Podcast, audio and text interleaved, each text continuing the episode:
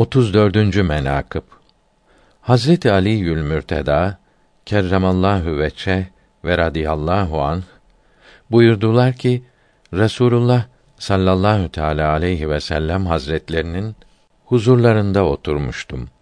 Elimi tuttu. Medine-i Münevvere'nin sokaklarında beraber dolaştık. Bir bostana geldik. Dedim ya Resulallah, ne iyi bostandır.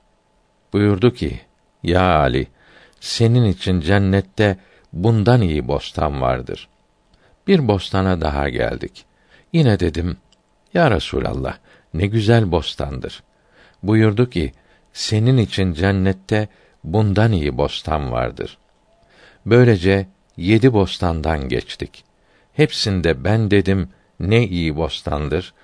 O sallallahu aleyhi ve sellem senin için cennette bundan iyi bostan vardır buyurdu. Yol tenhalaştı. Beni kucakladı. Kendi ağlamaya başladı. Beni de ağlattı.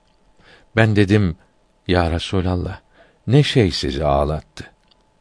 Buyurdu ki, bir taifenin kalplerinde bulunan ve sana aşikar etmedikleri düşmanlıkları için ağlarım.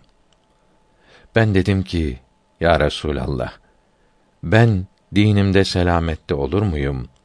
Buyurdu ki, evet, dininde selamette olursun.''